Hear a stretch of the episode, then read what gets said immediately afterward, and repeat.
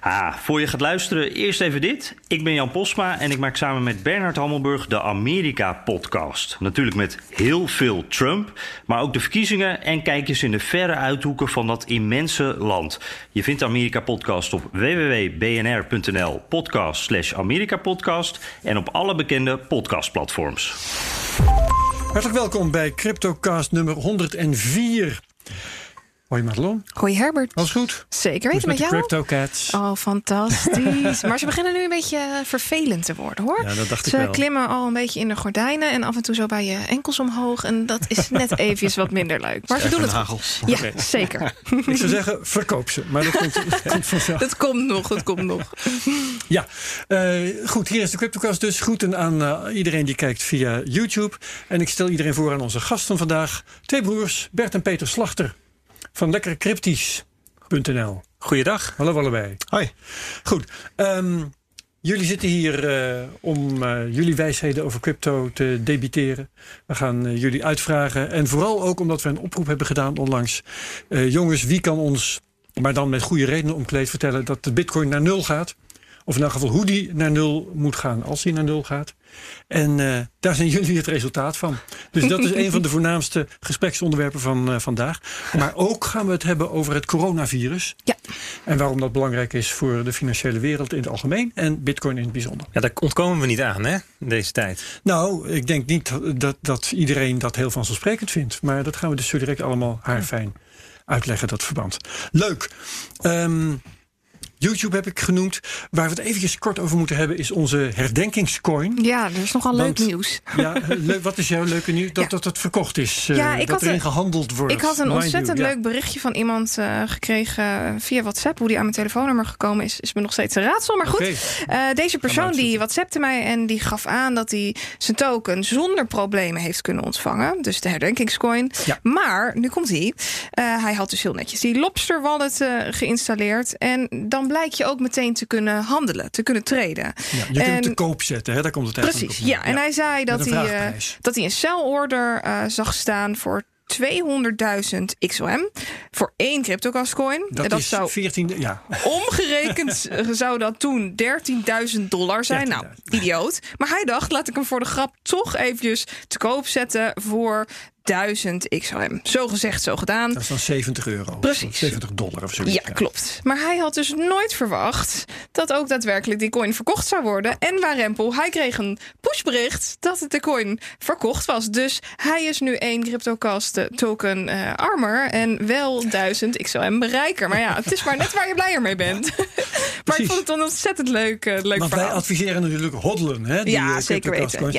Er waren ook verschillende reacties. Hier is er bijvoorbeeld eentje van iemand die heeft, heeft hem opgehaald. Eh dankjewel, heel fijn. Nu 50 jaar bewaren en hopen we dat ik hem voor een miljoen kan verkopen als collectors item. Kijk, dat is de that's the spirit. Fantastisch. Ja, eh, even kijken. Hier schrijft iemand anders. Het claimen van de CryptoCast.nl token is gelukt. Zojuist heb ik een bot in het orderboek geplaatst voor een tweede CryptoCast.nl. Oh, die biedt dus, hè, die wil Mhm. kopen. Dat is beter.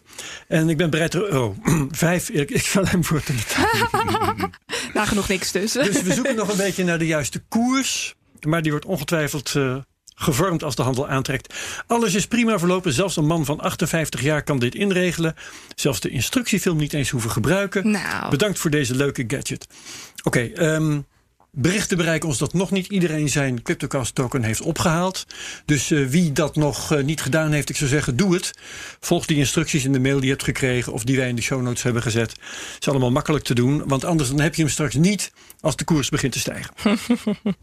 nou ja, eh, laten we het maar gaan hebben over de koers van de Bitcoin, Madelon. Ja. Het is een minder vrolijk verhaal volgens mij. Ja, dat klopt. Ja, dat klopt. En het is best wel een, eh, een interessant verhaal. Want wat we altijd doen is eventjes eh, fundamenteel het plaatje bekijken. En wat er gebeurt om ons heen. Nou, we hadden het er net al even kort over het coronavirus, et cetera, et cetera. Nou, er gebeurt nog meer op de financiële markten. En eigenlijk zou je verwachten dat als de financiële markten het wat slechter doen, dat bitcoin, want bitcoin zou immers digitaal goud zijn, daarop reageert en dan in positieve zin.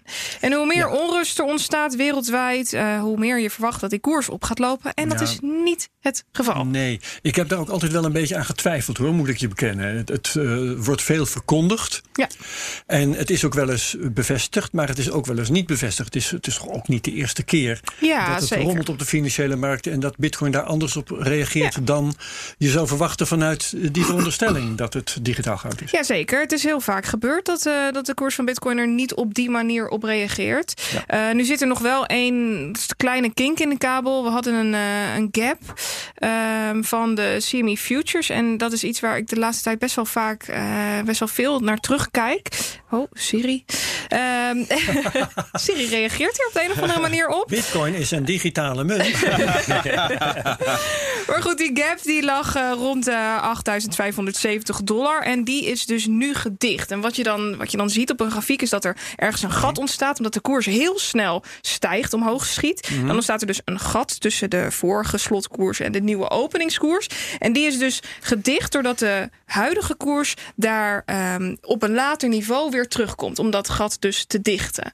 Eh, en dat is dus nu gebeurd op 40 dollar na. Dus net niet. Maar we zien nu dat de koers langzaamaan weer omhoog loopt. En mijn eh, belangrijkste steunlijn lag rond de 8600 dollar ongeveer. 8590. Ehm, die was heel sterk. En er ligt nog eentje rond de 8300. Maar naar verwachting, ook als we kijken naar de RSI, die zit zeer laag momenteel.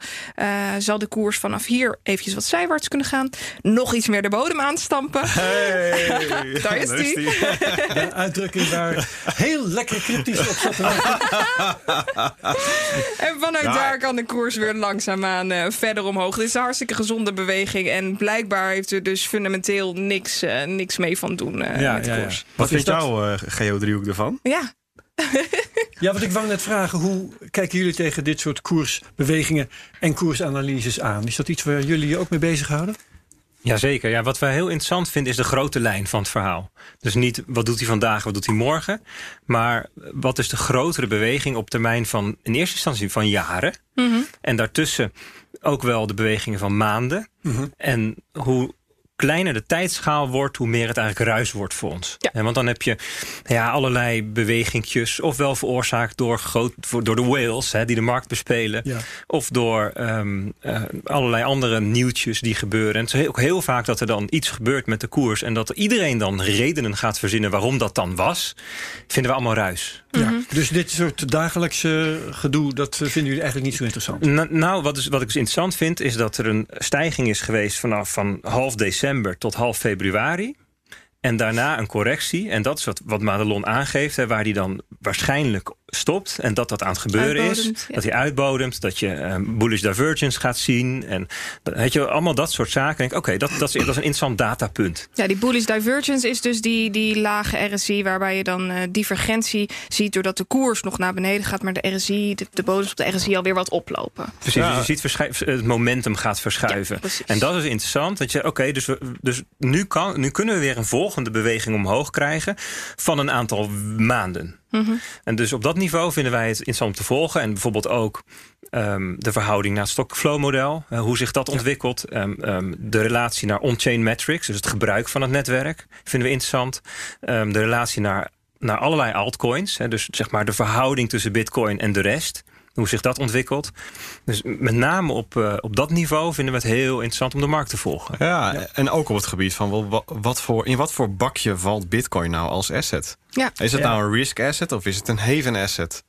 Of, of is het zijn eigen bakje? Niet, niets van beide, ja precies. Hè? En die, die zoektocht die is ook gaande. En dat resulteert in heel, heel gepolariseerde mening. Wat is wel zo, het is niet zo. Maar je, Ja. je merkt gewoon aan alles, niemand weet het. Ja. En tot dusver lijkt het gewoon zijn eigen leven te leiden. En op zich vind ik dat ook wel mooi. Ja. Oké. Ehm, jij nog dingen over de analyse van het gebeuren van deze week? Nee, nee, nee. Nee? Ik, eh, ik, ik ga ervan uit dat de bodem nu langzaamaan dus aangestampt wordt, zoals ik net ook al aangaf.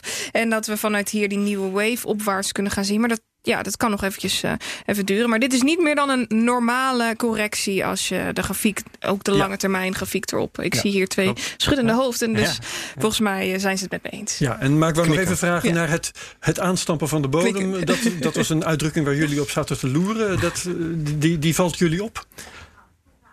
Ja, Ja, nou moet je je verklaren. Ja, dat, kijk, we kunnen het tegenover de luisteraars en de kijkers niet maken om het niet te. Hè, iedereen, Madelon zegt, eh, aanstampen van de bodem en iedereen schiet in de lach. Dus het moet even uitgelegd worden. Ja, we waren vanmorgen bij Satoshi Radio, bij onze grote vrienden van Satoshi Radio. En die zeiden van, nou ja, weet je, als we nou weer eens gaan kijken naar die koersen. En dan kun je het natuurlijk hebben over, nou, we moeten een accumulatiefase door. Of allerlei moeilijke termen. Maar er is een veel mooiere term voor, namelijk die van Madelon, het aanstampen van de bodem. En hoe meer, hem, hoe meer je hem aanstampt, hoe steviger die wordt. Ja. hè? Dus Ja. eh, goed. Oké, en dat nou, hebben we dus, bij deze hebben we dat. eh, dus jullie zitten deze week in twee Bitcoin podcasts, uh, crypto podcasts. Ja. Zo is het. Ja, oké, leuk. Ehm, eh, we komen bij het nieuws aan en dan eh, begin ik zelf eigenlijk maar eventjes. Want eh, die kwestie van eh, is bitcoin nou het nieuwe goud... dat was eigenlijk het nieuws eh, dat ik aan de orde wilde stellen. Is dus al een beetje gebeurd. Eh, ja, ik, ik stel dus vast dat dat deze week gewoon niet het geval is. En eh, dat, eh, dat we dus eigenlijk, weet ik veel... of het, of het is gewoon niet het geval... eh, überhaupt niet. Of eh, Bitcoin moet nog groeien op een of andere manier om die safe haven wel te worden. En vind je dat je op basis hiervan kan zeggen dat Bitcoin niet het nieuwe goud is? Want het kan wel allerlei kenmerken ervan hebben, behalve dat de koers daar nog niet op reageert. Ja, maar wel of niet het nieuwe goud zijn, dat is, dus, dat is toch helemaal gerelateerd aan wat de koers doet? Vind je dat? Ja. Hmm. Hoe, hoe kijken jullie daarna? Vind je dat dat, dat, dat het één is? Nee, ik denk dat de metafoor van het nieuwe goud of digitale goud... dat het gaat over een, het zijn van een goede store of value. Ehm, met, hè, waarbij goud het meest schaarse... ehm, nou, niet het meest schaarse, maar het meest schaarse monetaire eh, goed is. Fysieke goed. Ja. En bitcoin eigenlijk het enige digitale schaarse goed. Ja. Dus, dus dat is denk ik een, een terechte eh, parallel die getrokken wordt. En dat is pas ontkracht als blijkt dat bitcoin niet schaars is. Met andere woorden, als het faalt. Even een leuk bruggetje te maken naar straks. Ja, we zeker. Ja, Hè, ja, ja, en. Dat, bit, dat, dat goud ook gezien wordt in de wereld als safe haven. Of eigenlijk als asset waarheen gevlucht wordt als andere eh, een- assets een groter risico gaan vormen. Ja. Ja. Ehm, ja, dat is Bitcoin op dit moment blijkbaar nu Nog niet. niet. Maar we hebben ook pas elf jaar aan datapunten. Weet je, dus is ook wel erg kort om te zeggen. En de Holy Grail, volgens mij, is een, een uncorrelated asset class. Dus het is nog mooier als Bitcoin ongecorreleerd is. Ja, dat eh, hoorde ik iemand zeggen deze week op Twitter of zoiets. Ehm, Bitcoin gaat zijn eigen gang, eh, heeft nergens iets mee te maken en is, is alleen Ja. daarom al een safe haven. Ja. Alleen dan denk ik, dan zou het toch maar beter iets minder volatiel kunnen zijn. Want die Ja. volatiliteit die is toch niet helemaal eh, hetzelfde als safe. Ja, maar dat is dus een safe haven op heel lange termijn. Ja. Ja. dus het is een safe haven voor de komende decennia. Dat, dat, dat is wat die persoon bedoelt. Want een safe haven in termen van financiële markten is... er is nu onrust en nu gaat goud omhoog. Dat Ja. is, en, en dat is het dus blijkbaar niet nu. Nee, precies, precies. En, eh, nou ja, goed, maar goed, hoe dat la- dan- laten we ook constateren dat de afgelopen dagen ook goud weer en zilver zeker weer gedaald is. Ja. En dat heeft er dan weer mee te maken, blijkbaar, vermoedelijk, dat mensen liquiditeit zoeken. Dus naar de dollar toe moeten. Ja, dus het is allemaal, ja, het is ook wel weer een beetje ehm, verklaren wat er gebeurt met, ja, met stokpaardjes. achteraf verklaren is heel Ja. makkelijk. Vooraf voorspellen is een stuk lastiger. Ja, en zilver is natuurlijk nog een geval apart. Want dat is ook gewoon een, een goed wat gebruikt wordt in bijvoorbeeld koelkasten of computers Ja. of iets dergelijks. En als dat minder eh, aan de man gebracht wordt, dan heb je automatisch een lagere vraag naar zilver. Dus Ja. eh, dat is net even een slagje anders dan goud. Maar inderdaad, eh, goud reageert ook niet altijd positief op een eh, economische neergang. Als we kijken naar 2008, zien we daar ook een behoorlijke daling voorafgaand nog aan de val van, eh, van Lehman. Klopt. Van een procent of twintig, als ik me niet vergis. Klopt. Dus dat was, eh, was ook fors. En dat is vaak verklaard met dat op dat moment mensen moesten liquiditeit Ja. hebben om bijvoorbeeld marginkosten eh, eh, aan te Recht te vullen. En zo. trekken, Precies, dus gaan we uit. Ja. En pas na, Ja. die, na die 20% daling is het enorm gestegen. En dat, en dat is ook de verwachting wat er nu zou gebeuren als we nu een recessie ingaan. Wat hoogstwaarschijnlijk wel gaat gebeuren Ja, door spannend. het coronavirus. Eh, inderdaad. Nou goed, eh, komen we meteen aan, eh, aan jullie eh, idee van nieuws. Wat is voor jullie op dit moment het belangrijkste nieuws? Poeh, goede vraag. Dan kijk ik even opzij naar mijn nieuwsbroeder. Nou, ja, Nou ja, eh, het- behalve het corona, coronavirus hadden we genoteerd voor, voor, vandaag. Maar ook eh Caitlin Long en Blockstream achter eerste Amerikaanse cryptobank Avanti. Ja, dat is Al wel... dus lekkercryptisch.nl. Ja, ja, dat klopt. Ja. Ja, ik moet zeggen, de afgelopen, afgelopen twee, drie weken vond ik het qua, qua echt. Het, wat, wij, wat wij proberen te doen is het, is het signaal in alle ruis te tonen. Wij zien heel veel nieuws als ruis. Heel veel dingen worden doorgeplaatst, herkoud. Nou, dat is niet, niet waar we naar op zoek zijn. Noem eens een voorbeeld van ruis van deze tijd. Ehm, nou, bijvoorbeeld elke dag naar de koers kijken. Oh ja, oké. ja. Nou, Madelon, die kun je Hè? in je zak steken. Ik schrijf niet elke dag over de koers hoor. Nee, Nee, nee, nee. elke week. Eh, maar, maar er zijn heel veel eh, ehm, eh, eh, mediaplatforms waar dat wel gebeurt. Ja. Of eh, joh, er is een, een nieuwe munt toegevoegd op een bepaalde exchange. Ja. Mhm. Hè, of, Of ehm, deze meneer vindt wat van dat. Bijvoorbeeld. Announcements van announcements. Of, of, Ja. of kijk, Ja. nu is er is een tweet geplaatst. Van, wat, daar moeten we wat van bepaalde vinden. Amerikaanse investeerder voorspelt dat bitcoin op die en die datum die en die waarde Ja. heeft. Ja. Maar ook, eh, joh, een BlackRock die doet nu iets in Europa. Wow, er komen miljarden naar ons. Weet je, de, de- Oh nee, toch de- niet. de- Ja. hè, die, En die en die bank overweegt om... En dan nog iets. Ja, nee, Ja. precies. Dus eh, dat, dat is wat, wat precies de drijfveer is. Ja, mogelijk gaat het dan gewoon puur om het aandacht hebben. Of eh, dat, dat, je, dat je in de picture moet blijven. Al dat soort zaken. Dat, dat, dat is niet wat, waar wij naar eh, op zoek zijn. Eh, dat bericht over, ehm, ja, hoe heet die bank ook weer? Avanti. Blockstream. Avanti, sorry. Ja, ja, ja. Dat, dat, dat, daarvan eh, zeiden we allebei van... Hey, hier zit wel wat achter. Dus, dus wat er is inderdaad gebeurd. Uh, Caitlin Long die heeft eh, op Twitter met ja, een tweet of... eh, 20 zal het zijn, misschien nog wel meer. Even, wie is dat ook weer? Uh, Caitlin Long, dat is een, um, een uh, Wall Street veteraan. Okay. Um, die heeft een jaar of twintig op Wall Street gewerkt. Um, is in uh, 2012 of iets dergelijks met Bitcoin en blockchain in aanraking gekomen. Dus, dus is even langer op Wall Street gezeten dan dat ze in de blockchain sector uh, actief is. Uh, woont in Wyoming. Ik denk dat ik het zo goed uitspreek. Staat in Amerika. Ja. En is daar heel erg betrokken bij de, bij de crypto- en blockchain sector. Um, onder andere om daar tot uh, crypto- en blockchain-vriendelijke regelgeving te komen. Ah zo, ja.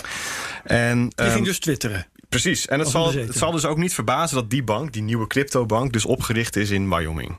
Uh, en die kan daar bestaan vanwege de totstandkoming en de in, van die wetgeving.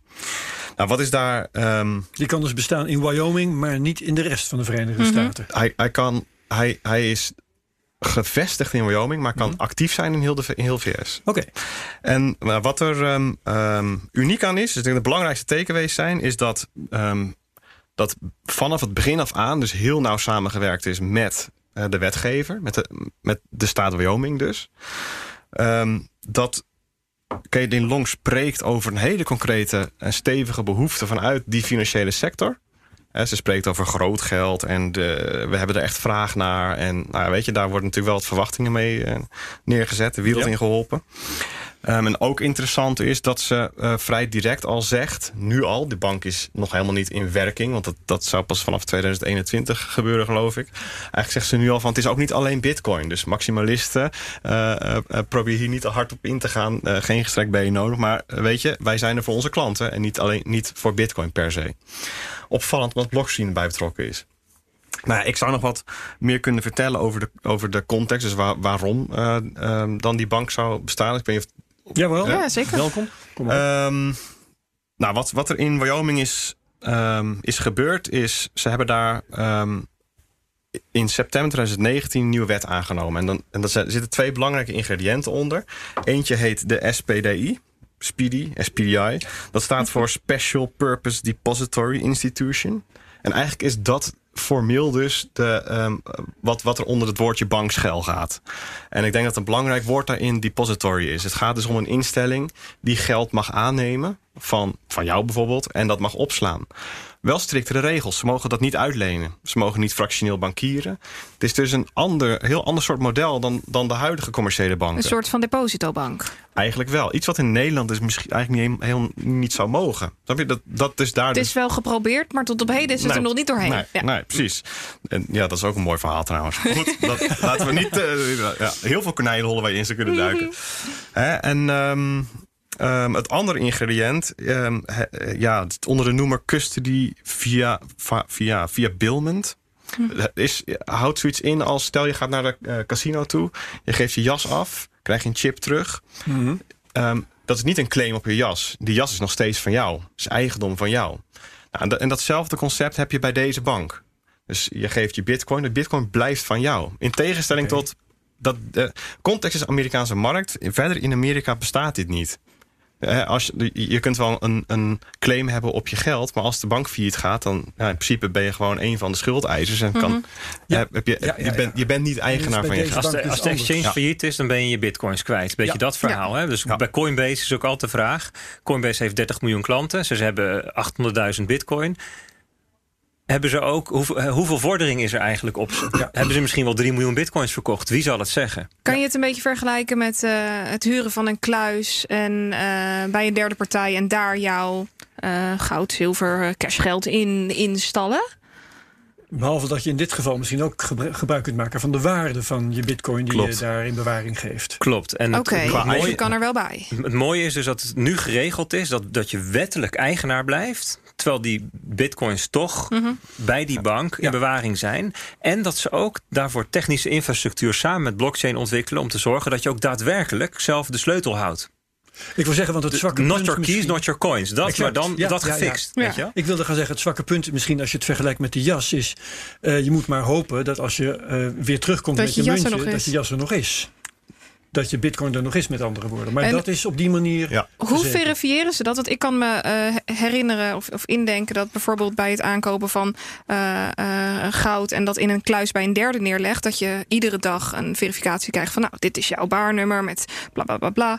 Eh, is dat hetzelfde met die private keys? Krijg je dan iedere keer een mail van nou, dit zijn eh, je private keys of weet ik veel hoe ze dat willen gaan doen? Hoe weet je zeker Ja, dat jij het recht hebt om die bitcoins weer te kunnen claimen? Ze noemen dit multi-sig as a service. En, Mhm. en veel verder dan dat zijn ze niet op ingegaan. Oké. Maar het is dus een, een, een technische opstelling waarin jij ehm, in principe een deel of alle keys zelf bezit. Eh, en dus jij ook nodig bent zelf om eh, weer bij jouw bitcoins te kunnen. Ja, maar mijn vraag is dan wel, eh, als je wel de keys nog hebt... in welke zin is je bitcoin dan bij die bank? Ja, dat, Ja. dat soort details moeten dus nog duidelijk worden. Oké, Eh, maar ze willen dus een ehm, systeem bouwen waarmee zowel, dus eigenlijk het dilemma wordt opgelost, dat je zowel eigenaar blijft van ehm, sleutels die toegang bieden tot ehm, die waarde. En tegelijkertijd voldoet aan alle wet en regelgeving waar hele grote Ja. instituties aan moeten voldoen. Die te maken hebben met dat je dus bijvoorbeeld zelf ehm, die, die, die dingen niet op je hardware wallet in een kluis mag gooien. Ja. En het is, het is, het is ook een heel ander businessmodel. Hè? De, de banken in, in, in het Westen, die, die zijn rondom het fractioneel bankieren of het oneindig bankieren. Ehm, hè, en, en daar wordt geld mee verdiend, gemaakt. Ja. Weet je? En, en deze bank die moet het dus hebben van fees voor diensten eromheen. Een beetje zoals ja, de meeste bedrijven. Je betaalt voor, ja. hè, je betaalt voor toegevoegde waarde. nou ja, weet je, dat- wat dat betreft wordt zo wel een beetje die splitsing duidelijk van dat banken een bijzondere positie hebben. Ja. Eh, en het is in die zin ook ehm, minder erg, tussen aanhalingstekens, als je jouw geld daar weg zou halen. Want in principe zijn het alleen diensten eromheen.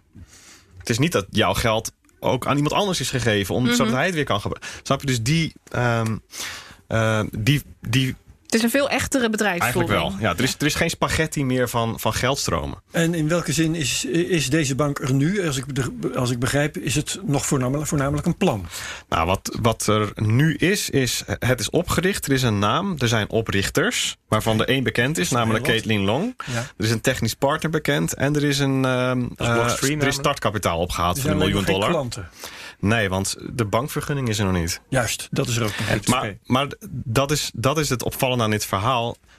Er is een relatief groot. De kans is, is, best wel stevig dat die vergunning er komt. Ja. Want ja, ze zit natuurlijk ja, met één been gewoon bij de, eh, de, de wetgever eh, eh, op kantoor. Ja. Ik zeggen in bed, maar Nee, dat, dat, nee, dat, niet. dat weet ik niet.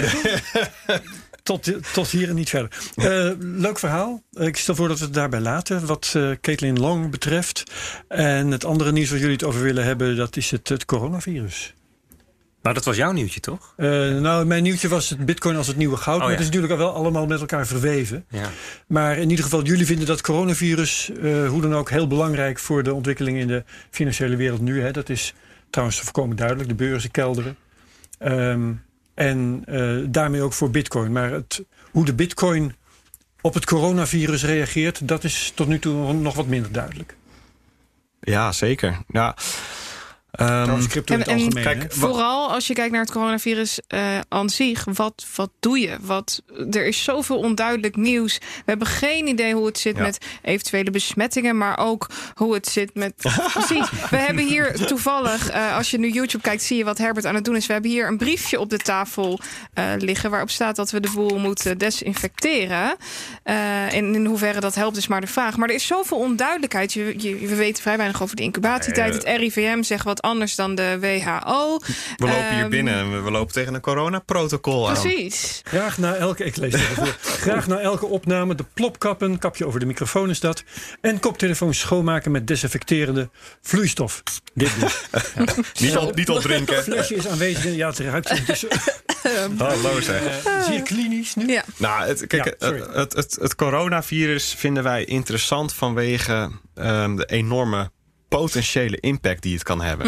Dus eh, ik had ehm, g- gisteren ben ik even voor gaan zitten. Wat komt er nou op je af als je gewoon op één dag gaat kijken naar wat er wordt genoemd? Nou, dan kom je dingen tegen als het is een beurskrachtvirus. Hè, dus het wordt gelinkt aan eh, de teloorgang, de ineenstorting van, van Wall Street in 1929. S&P 500 is de afgelopen dagen. eh, de waarde van die bedrijven daar is al met 2100 miljard gedaald. En er was een procent of tien, hè, geloof ik. Ja, geloof het ook. Ja, Ja, ja, ja. En eh, sinds dat er wat dingen aan de Duitse grens gebeuren, worden de GGD, GGD, GGD's in Nederland overspoeld met vragen. De Duitse gezondheidsminister die noemt, eh, die, die zegt, die stelt, we staan in het begin van een corona-epidemie. In Irak is de samenleving platgelegd. Vanuit Macedonië, Algerije, Brazilië, Griekenland, Pakistan, Georgië. Melding van de eerste besmetting. De, de, de Wereldgezondheidsorganisatie die stelt... Joh, er zijn meer coronagevallen buiten China dan er binnen. Vanuit de VS en vanuit de WHO wordt gezegd... Van, joh, ga je maar voorbereiden, pandemie. Weet je, en, en dit is maar een greep uit wat er op, e- wat er op één dag op je afkomt. Ja. Hè? En de, dus wat is onze constatering? Veel, dit is zoveel informatie. En dit is dan alleen nog maar de Nederlandse, Belgische, Duitse media. Ehm, het is onmogelijk om te filteren wat nou feit en fictie is. Ik ga heel eerlijk met jullie zijn. Ik heb er vannacht een beetje eh, wakker van gelegen. Omdat ik zoiets had van. Je kan je, je, je hersenen kunnen het niet aan om te processen wat hier mogelijk zou kunnen gebeuren. Normaal probeer ik altijd op de een of andere manier handvatten ergens vandaan te halen. Dat is ook waarom ik het vak technische analyse zo prachtig vind. Om te kijken of ik iets kan sturen, of ik iets van richting heb. Maar in deze, ze kunnen het cashgeld verbieden, omdat daar eventueel virussen op zouden zitten. Je ziet in China dat het geld wordt gewassen. Eh, ze, ze kunnen ze. En vernietigd ook, hè? Ja. Precies. De, de winkels eh, die kunnen opraken van bevoorrading. Eh, je, je kan in lockdown komen te zitten. Je huisdier kan vastkomen te zitten. Allemaal dingen die in mijn hoofd ronddraaien. De banken kunnen zelfs zeggen: Nou, er komt geen geld meer uit de automaat. Eh, eh, er- er kan van alles gebeuren. En mijn hoofd kan het gewoon niet aan om dit te processen. En dit is al op relatief hoog niveau. En ik merk dat er een beetje twee kampen ontstaan. Eén kamp van de mensen die dan zeggen: Ja, nou weet je, het, het zal allemaal dat wel. Dat virus valt wel mee. Want er zijn maar 30 mensen ziek in Duitsland. Er wonen zoveel mensen in Duitsland. Stel je niet zo aan.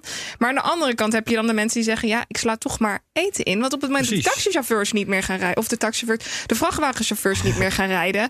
dan eh, heb je toch wel een probleem. En dan heb je Dus- de situatie dat het virus misschien niet erg is, maar Precies. de angst wel. Ja. Ja. En die lockdowns en die economische instabiliteit. En daar, daar is mijn hoofd heel erg mee bezig. Maar ik ben heel benieuwd naar. Dat is wel een wat mooie jullie brug, denk ik, naar wat Bert eh, geschreven heeft over hoe je eh, hier tegenaan zou kunnen kijken. Dus Mhm. in die tijden van onzekerheid. Ja, want, want ik denk dat als je dus dat allemaal zo ziet gebeuren, dat je moet constateren dat we het eigenlijk niet precies weten. Mhm. Ehm, terwijl er wel geschermd wordt met hele precieze getallen. Ja. Ehm, eh, maar er, zijn, er is heel veel aanleiding om te denken dat die getallen. Je weet sowieso nooit hè, wat uit China komt. eh, Of Of dat waar is. Precies. Ook als het gaat om, En- weet ik veel, eh, waar, de dingen die Kees de Kurt op BNR meldt. Hè, inkoopmanagers en Joost mag weten wat Je- je hoeft- allemaal het, hoeft nog niet eens Goeie moedwillige onderrapportage te zijn. hè. Het kan ook nog gewoon admi- administratieve slordigheid of foute testen, whatever. Maar Ja. Ja. er zijn cijfers die zijn zeker fout. En misschien komen ze in de buurt. En, en als ze al wat betekenen, dan is het een absolute ondergrens. Want dit zijn de mensen die, Ja. Met die zekerheid. überhaupt getest zijn. Ja. Weet je wel? Ehm, nou, nu, nu Zuid-Korea en Italië heb je kans dat daar iets betere cijfers uitkomen. Maar ik denk dat je gewoon moet constateren... die cijfers die geven hooguit een richting aan. Ja, want elke uitbreiding van die olievlek... het Denemarken vanochtend weer geloof ik... Dat, ja, dat is veroorzaakt door iemand die niet in de statistieken zat. Correct. Er is ook een schatting geweest van een, eh, een, een, een, in een Amerikaanse organisatie... dat twee derde van de gevallen die China uitgegaan zijn... nog niet gedetecteerd is geweest. Weet Ja. je wel? Dus, ehm, dus dat is één. Ten tweede, over het virus weten we ook heel weinig. Ja, er zijn wel vermoedens over eh, sterf, eh, sterftecijfers... en over besmettelijkheid en over incubatietijd... en over ehm, de kans op herbesmetting en wat er dan gebeurt... Maar het zijn ook elke keer weer nieuwe ehm, eh, rapportages die je krijgt. Ja, de eh, RIVM die spreekt eh, WHO tegen in sommige Soms, gevallen. ja. Dus Maar- dat maakt het nog onduidelijker. Conclusie? We hebben hier te maken met een situatie waarin je slecht zicht hebt. Mhm. Troebelheid van zicht. En het interessante is dat wij heel erg opgeleid zijn, geoefend zijn in beslissen met alle data. Daar zijn we heel goed in. Met wij, met wij bedoel je jullie twee. Nee, wij, wij als in Nee, Nederland, mensen. Ja. wij, wij worden op, op, op school en op universiteit opgeleid met dit is de data, neem Ja. een beslissing. Ah. Ja, ja, dat ja. kunnen wij. De maar wat, maar, veronderstelling dat die data ook klopt. ja, maar wat precies. nou als je moet gaan beslissen in een situatie dat je eigenlijk geen goede data hebt en eigenlijk niet zo goed weet waar je mee dealt? Dat is een, dat is, dat is een vak apart. Hè, en ehm, er zijn mensen die daar wel heel goed in zijn, die daarin gespecialiseerd zijn en die schrijven er ook dingen over, doen er eh, studietjes naar. En daar krijg je een heel ander beeld uit bij wat je vind ermee je zou die? moeten doen. Is dat een bepaalde categorie? Nou ja, bijvoorbeeld Nassim? Taleb is daar, die zit daarop. Wie zei je? Nassim Taleb. Oké, Van, Nassim Taleb. Ja, van De Zwarte Zwaan is een boek, een antifragiel. Oké. Skin in the game. Ehm, en, en hij zegt eigenlijk van ja, als je gaat beslissen onder onzekerheid, onder opaciteit, hè, dus de ondoorzichtigheid. ehm, dat is een beetje uit. Kijk, op het moment dat je zelf skin in the game hebt, dus als je leven op het spel staat, zijn mensen. Eh, Nemen mensen automatisch goede beslissingen. Hè? Dus op het moment dat jij iemand vraagt om over de stoeprand te lopen, dat is geen probleem. Maar vraag je om over even zo breed stukje te lopen met een eh, afgrond ernaast, dan, dan ineens iedereen in paniek. Weet je wel? Ja. En omdat mensen me- aanvoelen van oké, er staat nu wat op het spel. Ik kan eh, van de stoep afvallen, dat is oké, dat is vervelend. Maar het ravijn invallen is dodelijk. Dus er is een verschil, een fundamenteel verschil tussen iets wat vervelend is en iets wat potentieel dodelijk is. Nou, en dat soort manieren van redeneren, dat, dat, dat, is eigenlijk wat je hier zou moeten doen. Oké, en wat heeft dat dan voor gevolgen voor eh, beslissingen die je zou nemen in de context van corona? Ja, dus dat je, dat je dus dat, dat wat je ook veel hoort, is mensen die vergelijken, vergelijken het met het griepvirus, het, het jaarlijkse griepepidemietje, of, hè, of de griepgolf, of, of het aantal verkeersslachtoffers. En ehm, het punt is dat eh, verkeersongelukken, die zijn, dat zijn geïsoleerde gebeurtenissen. Hè, die, die, die, die zijn niet besmettelijk. Eh, als je, je hebt 1,3 miljoen verkeersdoden jaarlijks, het worden er niet ineens 100 miljoen. En dat is het interessante van zo'n virus. Dat heeft de potentie om dat wel te doen. Om wel 100 miljoen eh, slachtoffers te maken. Zoals Ja. bijvoorbeeld de Spanish flu in 1920. Ja. We weten het niet. Maar je zou dus wel het beste als land of als ehm, lokale gemeenschap of voor jezelf in ieder geval er rekening mee kunnen houden met wat nou als dat gebeurt. Is het dan misschien verstandig, als ik even persoonlijk kijk, om te zorgen dat de medicijnen die ik nodig heb, hè, eh, voorgeschreven medicijnen, om daar een klein voorraadje van te hebben. Mhm. En dat er misschien eh, genoeg voedsel is voor mijn huisdieren, voor mezelf eventjes. Ja. En misschien is dat voor jou wel alles, weet je wel. Ja, geeft het je dan de rust om toch gewoon Prima. mee te gaan in de waan van de dag. Maar, Precies. maar, als, als, maar als je nou naar een overheid kijkt, wat die zou kunnen doen. Ik denk dat de overheid dus de burgers zou moeten begeleiden in dit gedachteproces. Mhm. en dat gebeurt niet. Er Nee. ontstaat complete Nee, dus, paniek. dus sommige mensen raken in paniek, sommige mensen dat die is, wuiven, dat is omdat het weg. niemand eh, wil. Niemand neemt de dat, leiding. Dat, nee, dat ook. Maar niemand wil dat perspectief eh, als reëel schetsen. Onnodig Dat angst zaaien. eh, precies. Ze Nou ja, hopen ermee weg te komen, denk Als, ik. eh, precies, wat, eh, wat ik nu hoor, dat is dat het misschien nodig angstzaaien zou kunnen zijn. Ja, het- Aangezien wel in eh, onzekerheid re-. Er is- Er geen zekerheid dat die angst onnodig is. Klopt. Dat is jouw punt. en- Nee, maar het is ook een soort ehm, rust voor jezelf inbouwen. Ik weet op dit moment dat ik in ieder geval een maand lang genoeg voedsel heb. En ook voor mijn huisdieren. En dat geeft mij Ja. de rust om ehm, niet in paniek te raken als straks wel de nood aan de man is. En waar ligt de grens, dat zeg ik je dan maar even voor, tussen ehm, verstandig rekening houden met onzekerheid. Mhm. Ja. En eh, de gekkies die we preppers noemen, die zich Ja. ingraven met eh, voorraden drinkwater en vuurwapens en, en vestingen ergens in de bergen. Nou, ik, ik las iemand die zei daarover van ja, die preppers, die zeg maar die meest, die, die 1% extremisten, die hebben ook een functie. Namelijk doordat zij als eerste gaan preppen, ehm, eh, zorgen zij voor dat de bevoorradingsketen weer op gang komt. Oké. Ja, dus zij hebben vast geprept en dan komt de volgende en dan de volgende. Ja, ja wat moet je daarover zeggen? Nou ja, ik denk dat het heel persoonlijk is. Ja. Kijk, ehm, ik denk dat het, er, dat het erom gaat dat, dat je je voorbereidingen hoef je niet je dagelijks leven eh, in de weg te zitten. Het hoeft je niet tot last te zijn.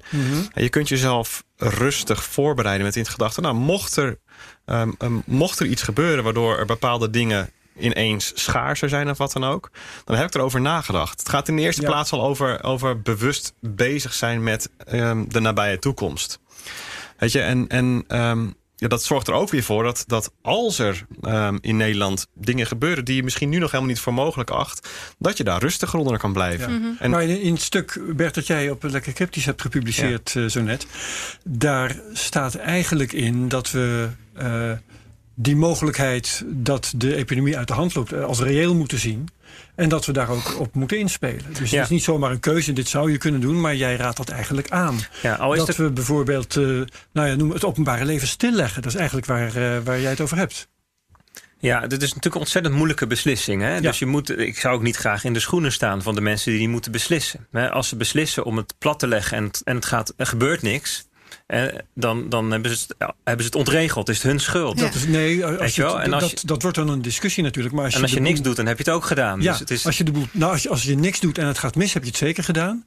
Als je wel iets doet en het gaat niet mis, dan krijg je natuurlijk altijd een discussie. Want niemand weet dan Ja, of, het, of, voor, of, er- of het ja. niet misgaat. Precies. Omdat het toch niet mis was gegaan. Ja. Of dat Precies. het niet mis is gegaan omdat jij die maatregelen hebt Precies, genomen. maar goed, als je gaat kijken naar, hè, dus als je aanneemt van, nou ja, het zou best eens kunnen dat we hier al, dat we hier besmettingen krijgen, dan is het datgene wat je moet doen, is de connectiviteit verlagen. En dus Alle zorgen landen dat- om ons heen zijn Nou ja. reeds besmet. Dus Nou ja, maar, maar hoe verspreidt het virus zich? Via sociale interacties. Ja. Dus op het moment dat je dat verlaagt, Ja. hè, dan haal je de wind uit het zeilen van zoiets. Dus Ja. je, en, maar, maar ook, Maar wanneer, hoeveel is genoeg? nou ja, dat, dat, elke verlaging is een verkleining van de snelheid, weet je wel. En, ehm, en denk er ook aan van, stel dat het gebeurt, dat er, dat er een grote eh, eh, epidemie komt, dan moet je. Ehm, dan kun je ook niet iedereen naar het ziekenhuis sturen. Want die capaciteit hebben we domweg niet. Dus Nee. je moet ook nadenken over hoe gaan we nou lokaal... in de lokale gemeenschap het opvangen... en het, en het eh, behandelen en het verzorgen. Ja. En dat, dat, dat zijn dingen die kun je haast niet ter plekke eventjes regelen. Maar jij zegt dus eigenlijk, eh, je kan beter voorzorgsmaatregelen nemen dan dat we nu gewoon wachten totdat die eerste infectie Ja. er is en dan pas ingrijpen. Want, want, want wat Ja. jij schrijft is. ehm, het is eh, eh, vervelend om, om eh, die, die hele rabiate maatregelen te nemen. Ja. Maar ze niet nemen is dodelijk. Potentieel. Ja. Potentieel, ja. Maar hoe, want, want ik, ik begreep uit je stuk eigenlijk dat jij er wel voor was om het hele openbare leven stil te leggen. Maar dat hoor ik je nu niet zeggen. Dat klopt.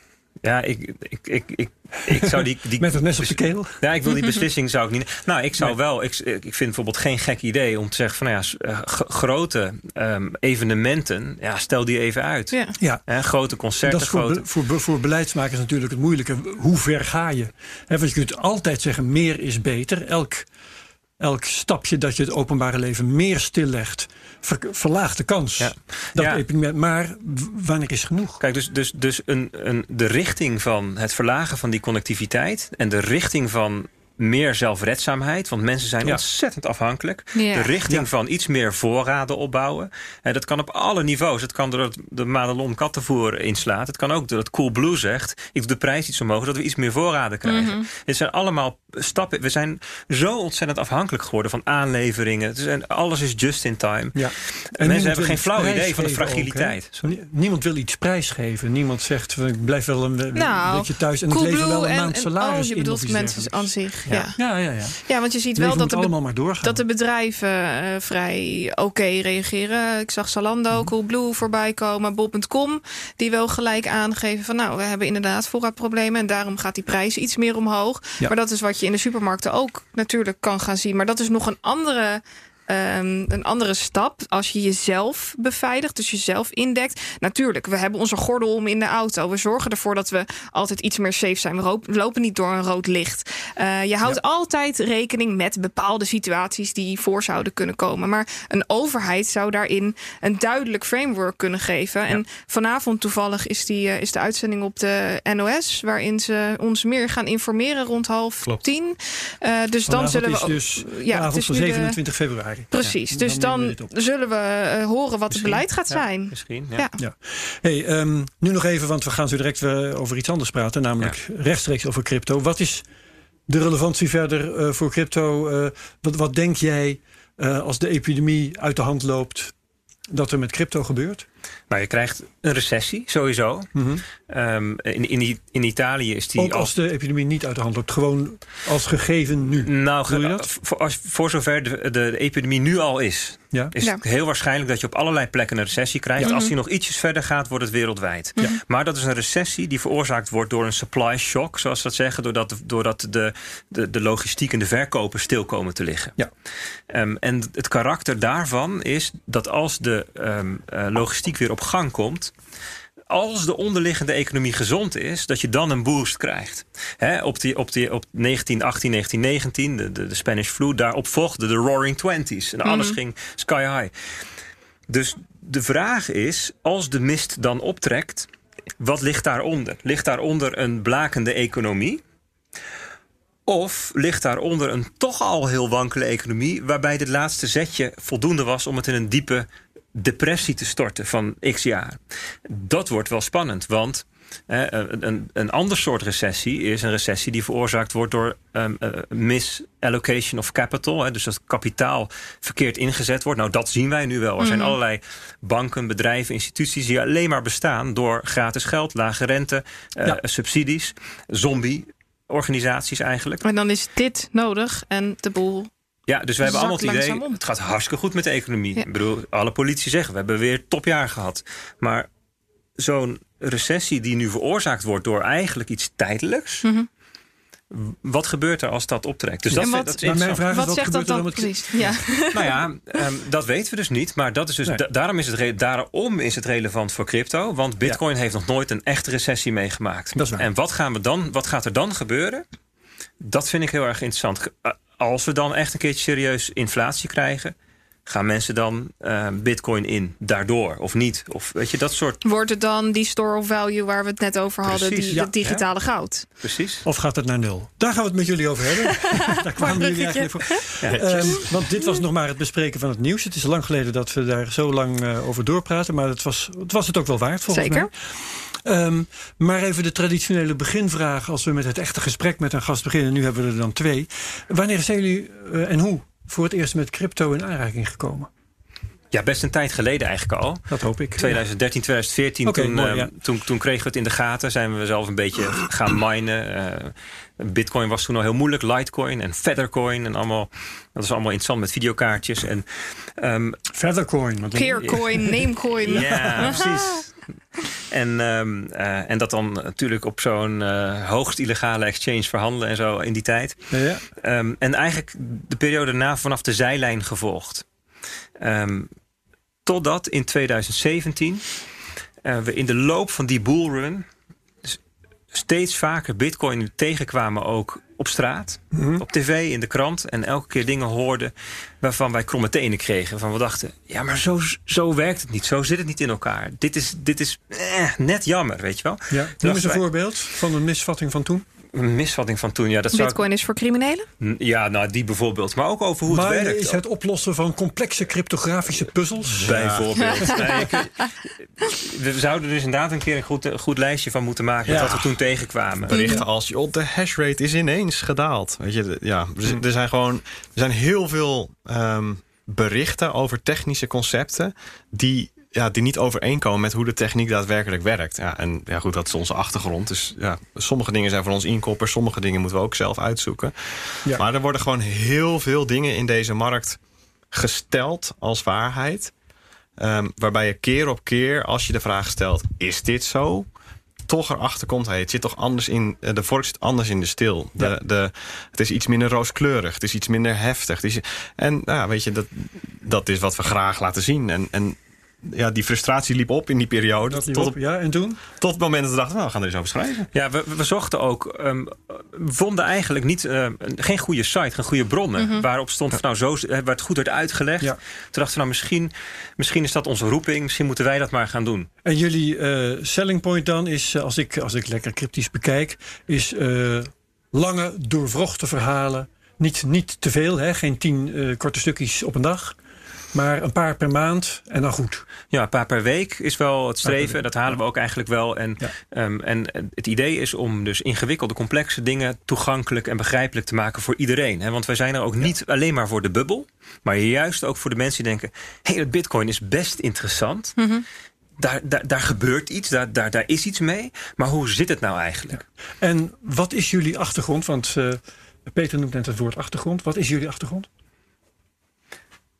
Ja, we, Eén tegelijk. Ja, we, zijn, we, hebben allebei een technische achtergrond. Dus we, uh, als, als, als programmeur, als ontwikkelaar, als um, uh, nerd, als hacker, als weet je, die vanuit die hoek. En we werken ook al een jaar of 10, 15 samen um, in een zakelijke context, waar we ook geleerd hebben hoe businessmodellen werken, hoe je een bedrijf opzet en hoe je een Want je hebt een, uh, een bedrijf in CRM-software opgericht, geloof ja, ik. Hè? Ja, een clouddienst voor online marketing zou ja, iets. dus, dus, dus het gaat echt over programmeren voor. Um, eh, voor, voor webdiensten. Ja. En um, dus, dat, dus een stukje business kwam erbij. En um, nou ja, economie en finance vinden we al heel lang leuk. Gewoon als hobby. Interessant. Hoe zit het nou? Hoe, uh, geopolitiek, uh, hoe hangt het allemaal met elkaar samen? En dat werd eigenlijk versterkt door de crisis van 2008, 2009. Die crash. Hoe kan dat nou? Weet je, hoe zit dat nou in elkaar? Nou, en dat komt allemaal bij elkaar in crypto. Ja. Dat hebben we helemaal niet zo opgezocht. Maar op een of andere manier is dat een soort van hotspot van al onze interesses en achtergronden. En um, dat, dat, dat maakt het ook leuk om die artikelen te schrijven. Wij kunnen eigenlijk die, vanuit die verschillende hoeken um, uh, dat we ernaar kijken, kunnen we dat samenbrengen. Hebben jullie bij Lekker Cryptisch ook een verdienmodel? Of is het alleen maar je ei kwijt kunnen? Zo is het wel gestart. Mm -hmm. Ja, dus, dus we, we, zijn eind 2017 mee gestart. Begin 2018 eerste artikel online. Um, puur gestart vanuit een stuk um, passie, vanuit, vanuit die, die, ja, die uit de hand gelopen hobby's en onze achtergrond. Uh, een stuk frustratie. Ja, en dat, dat werd goed ontvangen. Dat, dat werd goed gelezen. Er kwamen mensen op af. En ja, dat heeft, aantallen noemen? Dat heeft een vlucht genomen. Ja, we hebben vorig jaar 300.000 verschillende mensen bereikt. Nou ja, dat hadden wij van tevoren nooit bedacht. Dat we mm. zo, eh, wij starten eigenlijk gewoon van, joh, we willen dit eigenlijk gewoon zelf, zelf eens kwijt. Ja. En, en kennelijk is dat in goede aarde gevallen en um, afgelopen maand 120.000 page views of iets dergelijks. En nou, dat, dat, dat cijfer loopt gestaag op. Um, ja, in 2019, um, in de loop van 2019 stond er wel op punt van... Hey, wij, houden, wij, we houden ervan om dingen goed te maken en dingen beter te maken. Als iets stagneert, dan, dan verliezen we eigenlijk ook als van nature een beetje onze interesse. En in 2009 kwamen we op het punt van, hey, Lekker Cryptisch is tof. We hebben een mooi merk opgebouwd. Er zijn veel mensen bij betrokken die het lezen. We horen van lezen dat ze het gaaf vinden. Maar ja, als wij het beter willen maken, en dat willen we graag, we hebben heel veel plannen, hebben we eigenlijk um, ja, ook wat tijd en ruimte nodig. Om in ieder geval geld om kosten te kunnen dragen. Want op een gegeven moment wordt het gewoon zo groot je dingen wil ontwikkelen. Je, je, wil, je wil dingen uitwerken, schrijven, onderzoeken. Ja, en ja, het is toch wat. Ja, hè, dus, het kost tijd en die wil je vrijmaken. en wat wij niet willen is adverteren. Um, we willen ook niet mensen converteren naar um, betalers ergens anders. Wij willen mhm. mensen converteren naar slimme lezers. He, dus, dus de hele wat site. Is het, wat is het alternatief dan? Een, een abonnementenmodel of zo? Dat, dat zou nog kunnen, maar dat willen we ook niet. Want juist in deze fase van de markt vinden wij het essentieel dat content vrij toegankelijk is. En pas als het helemaal uitgekristalliseerd is, over een jaar of twintig. En stel, dit, dit, dit, dit gaat als een olievlek verder. En, en cryptografie en cryptovaluta en blockchain technologie zo uitgekristalliseerd. Um, als wat, wat, wat pinnen nu is. dan heb je misschien verdieping nodig. En dan betaal je daarvoor. Maar nu, nu, nu moeten mensen alles nog leren. Het zou natuurlijk zonde zijn als je dan tegen een paywall aanloopt. Nou, daar hebben we over gesproken. En we hebben bedrijven gevonden die zeiden van... wij willen graag dat Lekker Cryptisch als platform, als medium gewoon bestaat. En dat willen wij ondersteunen financieel. Dus je hebt nu sponsors? We hebben sponsoren we noemen het zelfs partners. ze sponsoren. Het is een, hybride van, van spon- sponsoring en, en partnering. Waarbij ze, we, ze, ze krijgen bij ons aandacht op de site. Maar niet in de vorm van inha- eh, inhoud. Je, je kan geen Geen inhoud persberichten. Nee, je kan geen inhoud kopen. We zijn redactioneel onafhankelijk. Ze worden er getoond. We willen graag dat het een groep bedrijven is met reputatie. Want we, willen, eh, we hebben zelf een reputatie, die willen we hoog houden. We willen ook bedrijven dat die zijn aangesloten met een reputatie. En dat het een groep bedrijven is waar, je, waar, waar ze bij willen horen. Ehm, ja, daar zijn we super dankbaar voor. Want we, hadden, we wisten wel dat lezers het mooi vonden. Maar dat ook vanuit het bedrijfsleven zo gewaardeerd werd. En dat Ja. er gezegd wordt van... hé, hey, dit moet er zijn. Want eh, Maar dat om- zijn cryptobedrijven, neem ik aan, hè? het zijn...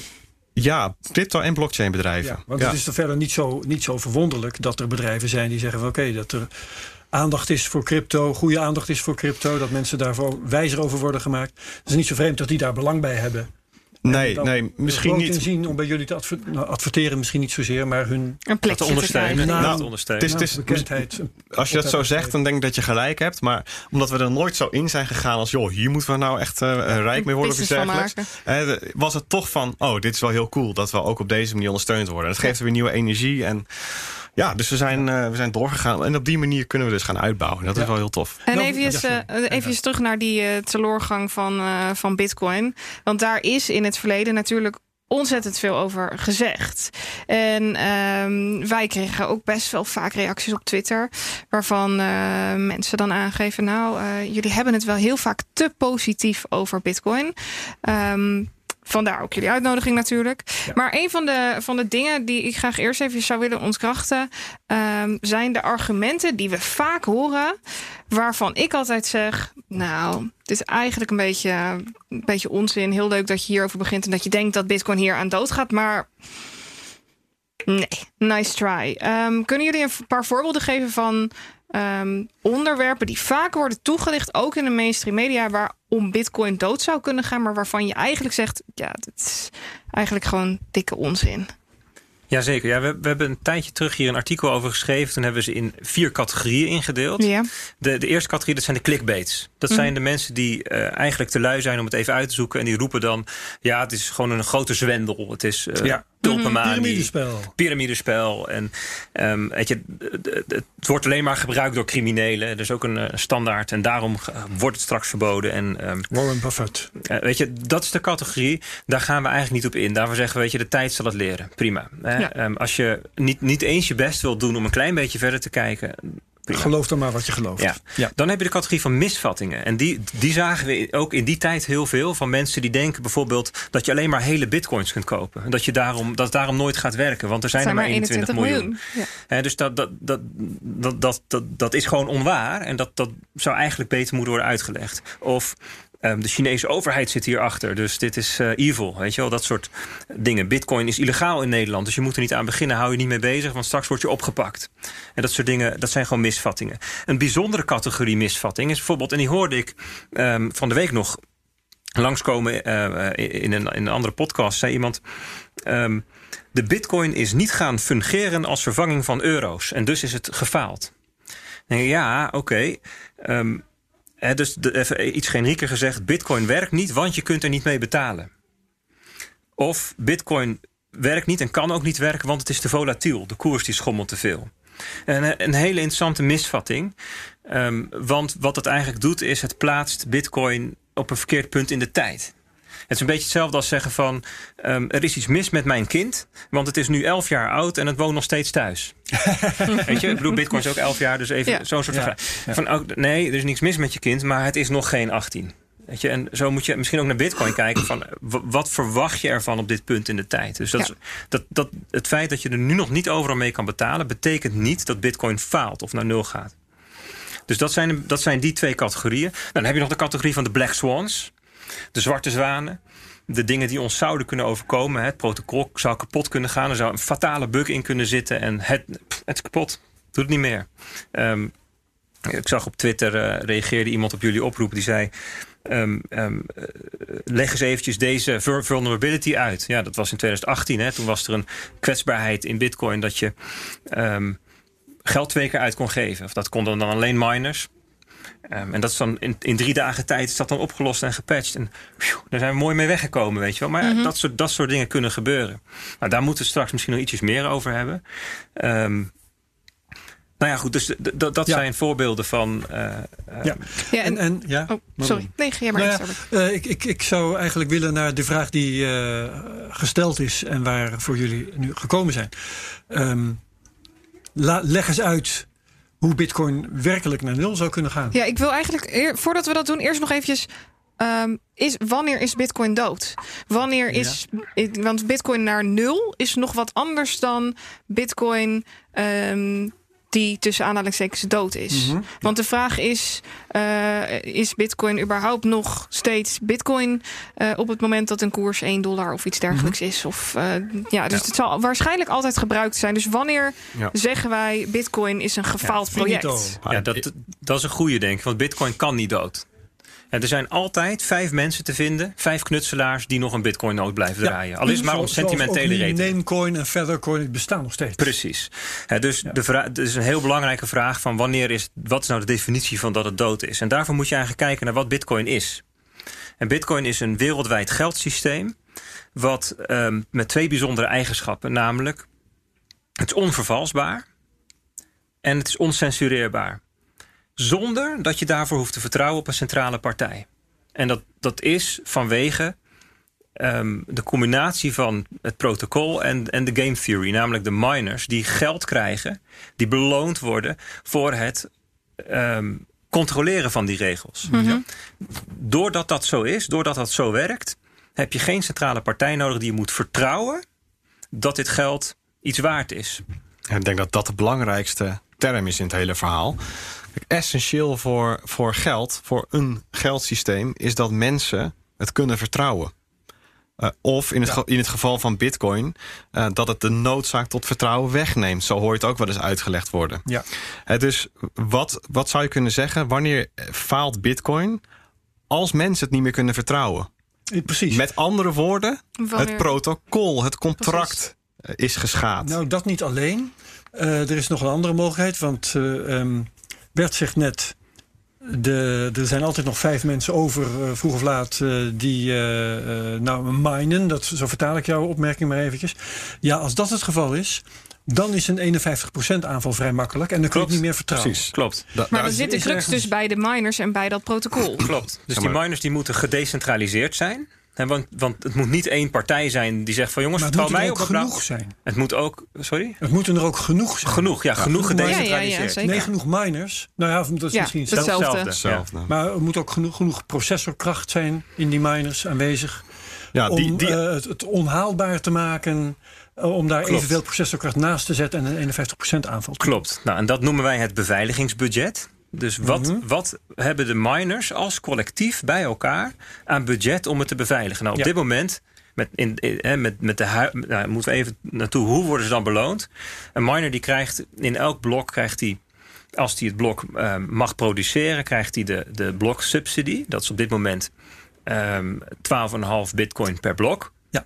Dat zijn er bij ongeveer 1800 per dag. Straks nog 6 en een kwart Straks na en- mei. En, en, en de transactiekosten. En dat is bij elkaar zo'n beetje met de koers van 10.000 dollar. Hè, van de afgelopen weken is dat ongeveer 18 miljoen dollar per dag. Dat verdelen alle miners als collectief. Omdat het best wel een, een, een competitieve sector is, is dat ook ongeveer de kostprijs van het minen. Want als die de kostprijs er heel ver onder zou liggen, dan zou het interessant zijn voor een andere partij om te zeggen: ik ga ook minen, en, en, want er is wat te verdienen. Hè, dus daarom zie je, ik bedoel, er zit wat vertraging tussen en ze maken natuurlijk een beetje winst, maar dat het dicht bij elkaar ligt. Dat betekent dus dat als jij nu de meerderheid van de rekenkracht en dus zou in handen zou willen krijgen, dan moet je en 18 eh, eh, miljoen dollar per dag kunnen ophoesten aan kosten voor die rekenkracht. Want dat is de kosten die de miners maken. Ja. En de investeringen kunnen doen om die apparatuur te krijgen. Dat is een miljardeninvestering. En je moet de faciliteiten hebben. Zijn er ook Eh, niet. Er hoeft geen miljardeninvestering te zijn. Want er eh, zijn ook wel eens modellen gepubliceerd dat je dat eh, met in de cloud ingekopte Ja, maar, rekenkracht kunt doen. maar dat kan je dus zien op crypto51.com. hè, Maar, dus op, maar voor Bitcoin is maar minder dan 1% van de rekenkracht te huur. Ja, klopt. Ja, ja. Pas, dus pas in de top, eh, buiten de top 20 van coins eh, wordt dat realistisch. Ja, dat dus, klopt, ja. Maar voor Bitcoin is dat kansloos, het huren. En, eh, maar, en dus ook. Maar dat is nu net mijn punt. Hè. Als bitcoin teloor gaat en er zijn nog maar die vijf miners waar jij het net over had... Ja. dan komt dat wel binnen bereik. Exact. En dus dat is precies het grote probleem van Bitcoin. Op het moment dat het eenmaal een beveiligingsbudget heeft gekregen van, laten we zeggen, 18 miljoen. Dan kan het op dat moment niet meer zomaar terug naar een tiende daarvan, 1,8 miljoen. Dus dat betekent dat de koers omhoog moet. Dat ja, ja. Eh, Heel, heel even terug. Hè. Dus er, er was een tijd dat een beveiligingsbudget van 1,8 miljoen fantastisch was. Mhm. Dat was namelijk het moment dat dat, dat de hoogste stand van, van, van het mininglandschap was. Ja. En toen gingen ze naar 3,6 miljoen. Nou, dan konden ze nog meer apparatuur kopen. Als die nu van, van 18 miljoen naar 1,8 miljoen gaat, dan gaan er heel veel miners failliet. Ja. Dat betekent dat ehm, er ontzettend veel apparatuur en faciliteiten op de markt komt voor goedkoop. Ehm, weet je, dus de, dynamiek is veranderd. En Doordat wat het- zegt dat dan over de veiligheid van het netwerk? nou, dat het dan dus heel goedkoop en praktisch haalbaar wordt voor, voor een kwaadwillende Ja. die Bitcoin de nek wil omdraaien om het eh, om. Om het protocol te breken en dus vertrouwen in bitcoin weg te nemen. ja. Ja. Ja, En, en wat ook gebeurt is als 90% failliet zou gaan, hè, of, of al is het maar 60%, dan zullen waarschijnlijk de, een paar hele grote efficiënte miners overblijven. Dus de decentralisatie gaat ook weg. Dus het wordt makkelijker om miners om te kopen. Weet je wel, dus de hele dynamiek hangt ervan af dat, dat de koers voortdurend oploopt. Tot een bepaald Of in ieder geval niet radicaal daalt. Nou, nee, nee, Ja, de koers moet wel. mee Ja, omhoog met Ja, die maar halving. Die halving zijn dus ja, ja, daarin ja. een interessant Dan- probleem. Maar er zijn eigenlijk twee problemen. De halving, die elk vier jaar het beveiligingsbudget halveert. Dat is wat er straks gaat gebeuren. En Als de koers 10.000 dollar blijft in mei, wordt het budget 9.000 dollar. Ja. En, en bull markets. Kijk, de koers gaat niet in één smooth, zachte lijn eh, omhoog. Maar die koers. Die, ja, dan gaan we als er ook maar een beetje de voorspellingen uitkomen, gaan we straks naar een ton. En als dat gebeurt, dan wordt het beveiligingsbudget met 900 bitcoin per dag dus 90 miljoen per dag. Ja. Daar gaat de miningindustrie zich op aanpassen. Er komen miners bij. En vanaf dat moment is dat eigenlijk De norm. Ja. de norm geworden. Dus die combinatie van die twee zorgt ervoor dat Bitcoin eigenlijk in een soort pad omhoog zit waar het niet te ver, ver uit mag vallen. Bedoel, Veiligheid in combinatie met prijs. ja, dus die, van- op het moment dat we eenmaal aan een beveiligingsbudget van 90 miljoen zitten, kunnen we niet zomaar terug naar 9 miljoen. Tot je het, eh, het eh, beloningsmodel van de miners verandert. Precies. En dat is waar we ooit uit gaan komen. Waarschijnlijk, ja, men zegt vaak van ja, dat komt in 2140. Hè, dan is de bloksubsidie voorbij. Ja. En dan eh, je moeten we moet leven van de trans- groeien. transactiekosten. Maar als je gaat kijken naar het uitgiftemodel, dan zul je zien dat in 2000 eh, zoveel en 40 al 99,9% van de bitcoin is uitgegeven. En ehm, nou ja, dat hebben we ook in een artikel ehm, beschreven, onderzocht. Dat je, dat je ergens rond 2030 al zult zien, we noemen dat het crossover point, dat de ehm bloksubsidie ongeveer gelijk zal worden, zal moeten zijn aan de transactiekosten. Dus eigenlijk al Nog een keer welk jaar? 2030. 2030. En 2040, dan moet eigenlijk praktisch alle inkomsten al uit transactiekosten komen. Juist, oké. Ja, dus laten we even 2040 nemen, is 20 jaar. We moeten er dus voor zorgen dat over 20 jaar het gebruik zo groot is en de waarde van Bitcoin zo hoog dat miners kunnen leven, die veiligheid kunnen leveren van alleen maar de transactiekosten. Ja. En wel op een niveau wat ehm, ge- vergelijkbaar is met wat het daarvoor was. Want we hebben net gezien als het eh een tiende of een honderdste wordt, ja, dan, dan, eh, dan is dan vanwege de dynamiek is, ligt het toch voor het oprapen. Ja. Ja, we moeten nu Spannend. eventjes, we zitten al over een uur heen ja, inmiddels.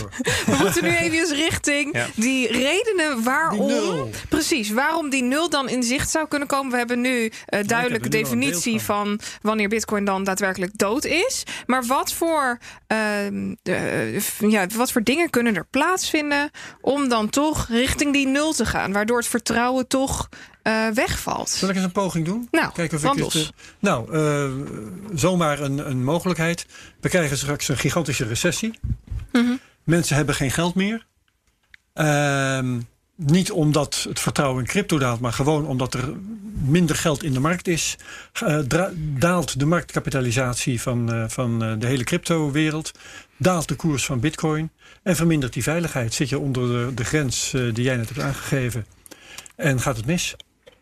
Is dat, is dat één mogelijkheid, een scenario? Klopt, ja. wa- wa- Wat je dus. Kijk, ik denk dat we met Bitcoin intussen zo ver zijn. dat één enkele gebeurtenis Bitcoin niet meer kan slopen.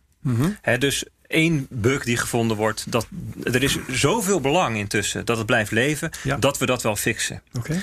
Eén Ehm, crash van de prijs, al is het naar 1000 euro, dollar, dan zullen mensen het zo. Het wordt wel weer opgekocht.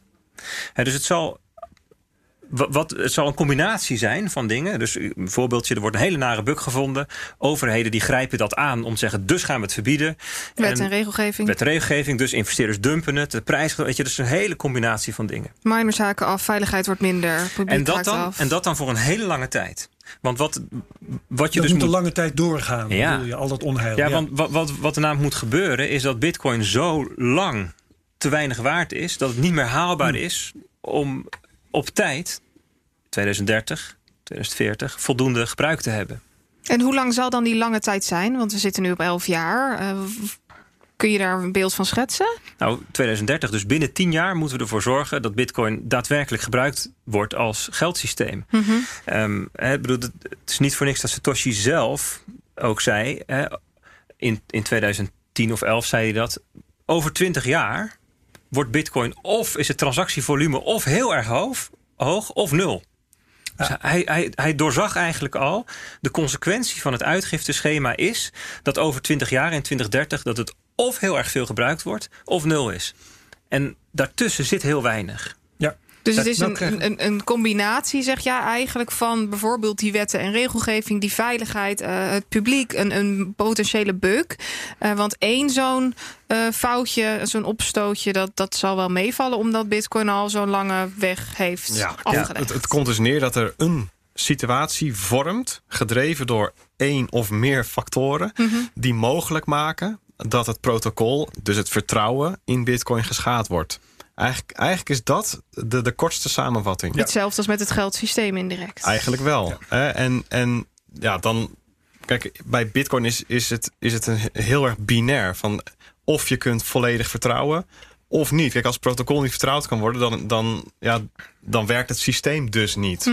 Hè? en ja, kijk, en, en hoe dat precies gaat lopen, dat, is, dat, dat weten wij ook niet. Maar, we zien eh, alleen dat, dat er ehm, heel veel voorwaarden zijn ehm, voor Bitcoin om te blijven bestaan in de loop van de tijd. Ja, maar hier is, hier is het eh, tegenovergestelde eh, pad. We zitten in een periode dat links en rechts de wet en regelgeving op gang komt. In Nederland, maar ook bijvoorbeeld in de Verenigde Staten, waar ze het nu net hebben aangekondigd. Dat gaf de Bitcoin-koers al een tikkie. We krijgen straks een halving die de inkomsten van de miners aantast. Tegelijkertijd hangt, hangt ons een recessie boven ons Herbert, volgens mij waren zij degene die ervoor moesten zorgen Ja. dat Bitcoin onderuit werd. Nou ja, we zijn met z'n drieën vandaag. Ik heb, ik heb net Oh, nee, jongens. influencer genoemd om een heel andere reden. Maar volgens mij heb ik niet zoveel invloed. Nee, ik leg het jullie voor. Ja. Is dit genoeg om bitcoin op de knieën te krijgen? Nee, ik denk niet binnen een jaar. Dat, dat, dat, dat, dat is kansloos. Daar is Bitcoin veel te antifragiel voor. Hoe groot is die kans überhaupt dat, dat, dat deze eh, samenloop van omstandigheden plaatsvindt? Kunnen we daar iets over zeggen? Nou, we hebben wel eens gezegd van nou, de kans is 99% dat Bitcoin faalt. En dat is een beetje eh, klikbetere gezegd, maar ook vanuit het idee van: kijk, als we zeker wisten met elkaar dat over 10 jaar de prijs een miljoen per Bitcoin was. En dat is een koers die zou horen bij een wereldwijd geldsysteem. Ja, Dan hadden we nu allemaal ons huis verkocht en alles verkocht en alles geleend. En dan hadden we dat bitcoin van gekocht. Maar dat doen we niet. Waarom? Omdat wij, zelfs wij nog denken, we moeten het nog zien. Ja. Alles moet wel netjes op zijn plek vallen. Ja. Het is al een wonder dat het de afgelopen elf jaar gelukt is. Dat we zoveel, er zijn zoveel manieren geweest waarop het al mis had kunnen gaan. Het is goed gegaan. En er zullen nog heel veel hordes genomen moeten worden. En daar moeten we het zo nog even misschien heel kort over hebben. Ehm, en als dat lukt, dan komen we daar. Maar ik moet het nog wel zien. ja. En nou ja, je kan dus berekenen, hè, als, als, als het een miljoen wordt en het is nu 10.000, nou ja, is 1%. Dus 99% kans. Wat is, wat ik, ik noemde net de recessie als een mogelijke factor in de ondergang van Bitcoin. Ehm, doordat er geen, eh, geen eh, geld meer genoeg is bij, eh, bij het publiek om een hoge koers in stand te houden. Omgekeerde kan natuurlijk ook dat een recessie, een depressie of wat voor crisis dan ook, het fiat geldsysteem aantast. hè, dat toch al wankelt door negatieve rente en, en staatsschulden en eh, noem al die dingen maar op. Dus wat is de kans volgens jullie dat een recessie juist Bitcoin in het zadel helpt als wereldwijde reserve currency? Durf ik geen antwoord op te geven. Geen idee. Geen idee. Nee. Denken jullie wel dat het een mogelijkheid is? Even los van hoe groot de kans is. Of zien jullie dat eigenlijk op die manier niet gebeuren? Ja, dat zou best kunnen. Hm. Maar als aller, aller, aller, allerlaatste. Wat kan daarvoor allemaal gebeuren? Wat, wat, hoezo het allerlaatste? N- nou, daarvoor, kijk, eh, Bitcoin ehm, is niet ontstaan vanuit de regeringen die dat met elkaar bepalen. Het is bottom-up, niet top-down. Ja. En dus wat daarvoor gebeurt, moet gebeuren, is dat we het met elkaar heel veel gaan gebruiken. Eerst misschien als store of value of als investering of als gokje op het falen van het systeem, whatever, voor een soort reden. Maar steeds meer. Dus straks moeten we er ook, gaan we er ook mee betalen. En niet alleen maar die anderhalf procent innovators, die nerds die het tof vinden, Ja. maar we moeten uiteindelijk de sprong maken naar de majority, naar de meerderheid van de mensen. En die gaan het pas gebruiken als het zo makkelijk is als betalen bij de pin. Je zwaait met je telefoon, bliep en je hebt betaald. Ja. En alle technische geneuzel wat daaronder zit, moet verborgen zijn. En dat kan alleen maar als we nog heel veel innoveren, nog heel veel diensten ontwikkelen, nog heel veel uitleggen, nog heel veel bouwen. Ja, maar dat mijn- moet dus gebeuren in die tien jaar. Mhm, en als we ja. dat niet doen, dan gaat het mis. Ja, maar mijn, mijn redenering is dus... hè, eh, in de Verenigde Staten is ontzettend veel geld bijgedrukt. Dus daar ligt de hyperinflatie op de loer. In Europa is ontzettend veel geld bijgedrukt. Dus daar ligt de hyperinflatie op de loer. Ehm, Zo'n zo'n eh, depressie, die misschien wel, misschien niet voor de deur staat... Ja. die zou het vertrouwen daarin Mhm. dusdanig kunnen ondermijnen... wij- wij- wij zeiden- dat eh, de bitcoin alleen maar overblijft. Wij zeiden ook tegen elkaar in de auto: kijk, als er een periode is aan te wijzen ehm, eh, waarin het mogelijk zou zijn voor, voor een ding als Bitcoin om te floreren, is het nu wel. Er gebeurt zo ontzettend veel. Ja. Zeg maar op sociaal, maatschappelijk, economisch gebied. Technologisch. Ja, hè, kijk, eh, er zijn ook heel veel redenen te noemen ehm, die in het voordeel spreken van Bitcoin. En ehm, ja, tegelijkertijd, kijk, er is een strak tijdschema in feite voor Bitcoin waar het aan moet voldoen. En dat is best wel spannend. En ik vind het vooral, over de technologie maak ik me niet zoveel zorgen. Want kijk, de, de ontwikkelingen gaan gestaag door. De vraag is of ze snel genoeg zijn. Maar dat is relatief goed georganiseerd en dat is stabiel. De vraag is, ehm, hoe goed komt het, het sociale aspect eh, en het, ehm, hoe goed aardt dit in de samenleving? Hoeveel mensen gaan de waarde ervan inzien? Hè? En hoe kom je tot die eh, adoptie die nodig is om iets met transactiekosten, ehm, eh, om die omho- zodanig omhoog te krijgen dat de subsidie die nu gegeven wordt, dat dat, dat dat in evenwicht is met elkaar? Ja, dat is een vraag waar daar weet ik ook het antwoord niet op. Maar ik zie wel een, een strak tijdschema, dus het is wel spannend. Bert, jij zei net, eh, de, de kans is 99% dat, dat bitcoin faalt. Ehm, hoe kan het eigenlijk dat bitcoin in de afgelopen 11 jaar nog niet gefaald is? Want we hebben nog steeds met z'n allen vertrouwen. Jij, je gaf net ook als voorbeeld, ja, we hadden allemaal eh, onszelf volledig verhypotheekt als we wisten dat Bitcoin het zou worden. Maar nog steeds zijn Ja. er aan de, aan de zijlijn zie je allerlei grote, grote namen, grote partijen, die allemaal ineens kant eh, kiezen van Bitcoin. Waarom Ja. doen ze dat dan nog steeds? Ja, de- de- blijkbaar is de tijd er rijp voor. En zo zou je het dus ook, ook kunnen zien. Hè? Ja. Dus Dat sluit ook weer aan op wat eh, Peter net zei. Eh, dit, dit is echt een kwestie van de, de tijd, het tijdsbestek. Nou ja, en wij, wij, wij Bitcoin, in, binnen de Bitcoin-bubbel overschatten misschien ook hoe groot het daadwerkelijk is. Kijk, als je het over. Stel, eh, je, je, wa- waarom heeft de politiek ehm, nog niet ingegrepen op iets dergelijks? Waarom is dit, als het een gevaar is voor de dollar, waarom is dat niet eerder gebeurd? Ja, misschien omdat ze het gewoon niet significant genoeg vonden. Omdat ze het niet Eh, omdat het gewoon wat gereutel is in de zijlijn. En misschien, Ja. misschien is dat nog steeds wel zo. Gewoon qua, qua waarde. En, ja, pff. en zijn het toch de early adopters die dit zien als nieuwe asset class. Terwijl het voor de goede gemeente van, van de investeerders nog helemaal geen. eh, eh, dat komt allemaal maar mondjesmaat op gang. Dat zou kunnen. Hè, dat, dat wij dat overschatten. En, en dat het dus nog helemaal niet zo logisch is. Dat, dat de, de, de, de zwaarste tijden voor Bitcoin nog in het verschiet liggen. Ik denk ook dat het zo is, want Nou ja, een paar jaar geleden was de koers 1000 dollar en een paar jaar daarvoor was het 100 dollar. En die koers was vermoedelijk in overeenstemming met vraag en aanbod van dat moment. En dus ook met hoeveel waarde het op dat moment had voor de wereld. En die is dus groter geworden. Dus we hebben kennelijk wel een aantal manieren ehm, om zeep geholpen die het hadden kunnen doen falen. En die forks, daar had het mis mee kunnen gaan. Ja. Ehm, eh, Trump heeft, heeft er wat over gezegd. Weet je, het heeft het, het, het, hè, in, in, het, in het parlement, daar zeiden ze van het it's unstoppable. Weet je, dus je krijgt langzaam, krijg je, elke keer zie je een stapje dat, hè, dat, dat, dat Bitcoin een stapje maakt. En we hebben nog stapjes te maken. En, het, en, en mijn punt is dat het dus geen garantie is dat we die stapjes ook gaan maken. Dat ze nog wel even gemaakt moeten worden. Ja. En ja, wat kan een reden zijn dat het lukt? En dat vind ik dus wel interessant. De game theory zorgt er wel voor dat, dat iedereen die met Bitcoin, bij Bitcoin betrokken is, heeft ehm, de prikkel, heeft een, goede reden om het te laten slagen.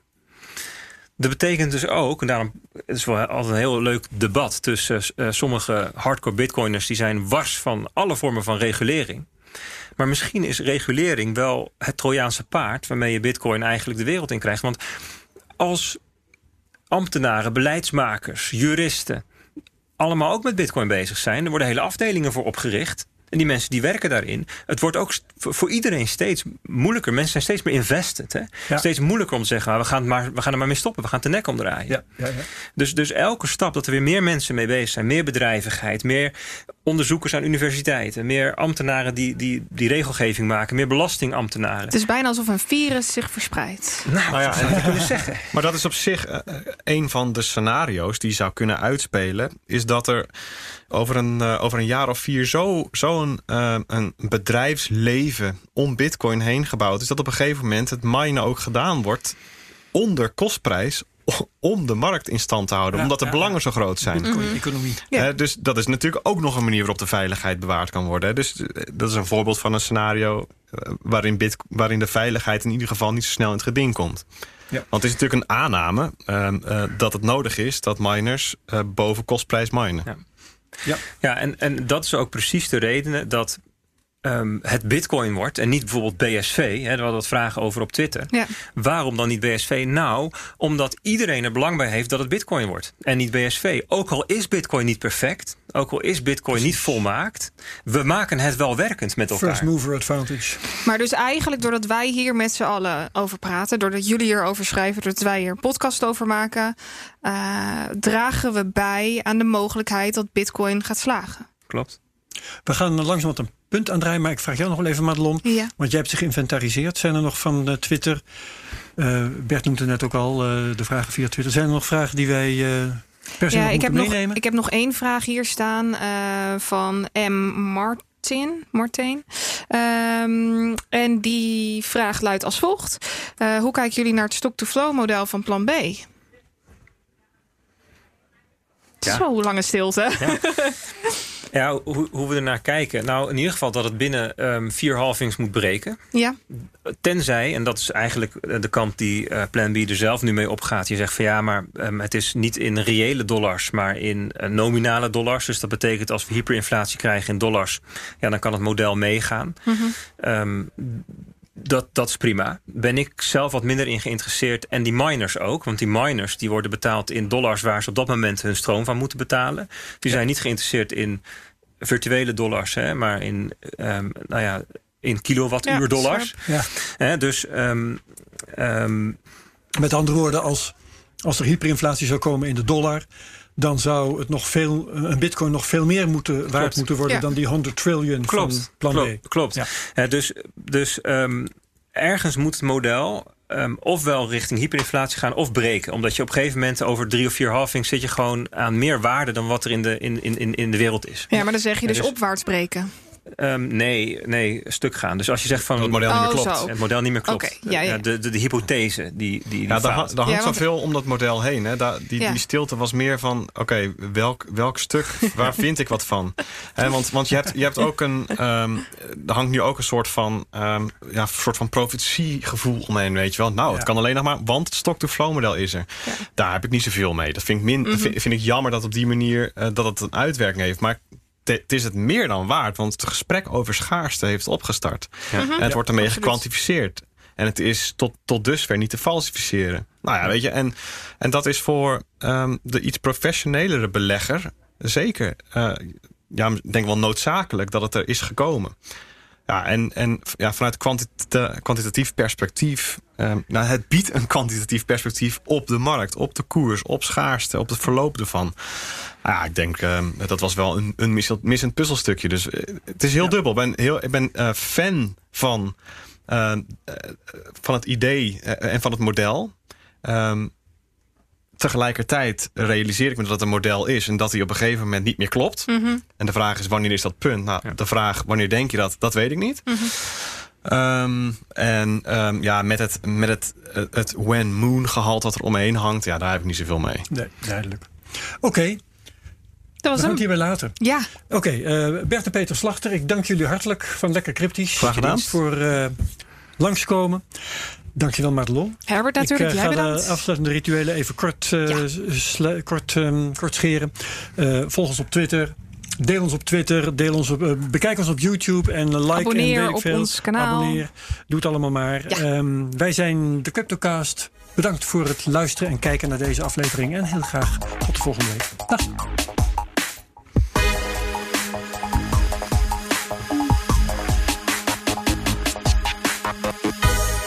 Hallo, heb je zin in nog een podcast? Mijn naam is Ben Tichelaar en ik maak voor BNR de Ben Tichelaar Podcast. Daarin spreek ik met inspirerende gasten over persoonlijk leiderschap, effectief werkgedrag en work-life balance. Klink je dat goed in de oren? Check dan www.bnr.nl/slash Tichelaar of de bekende podcastplatforms.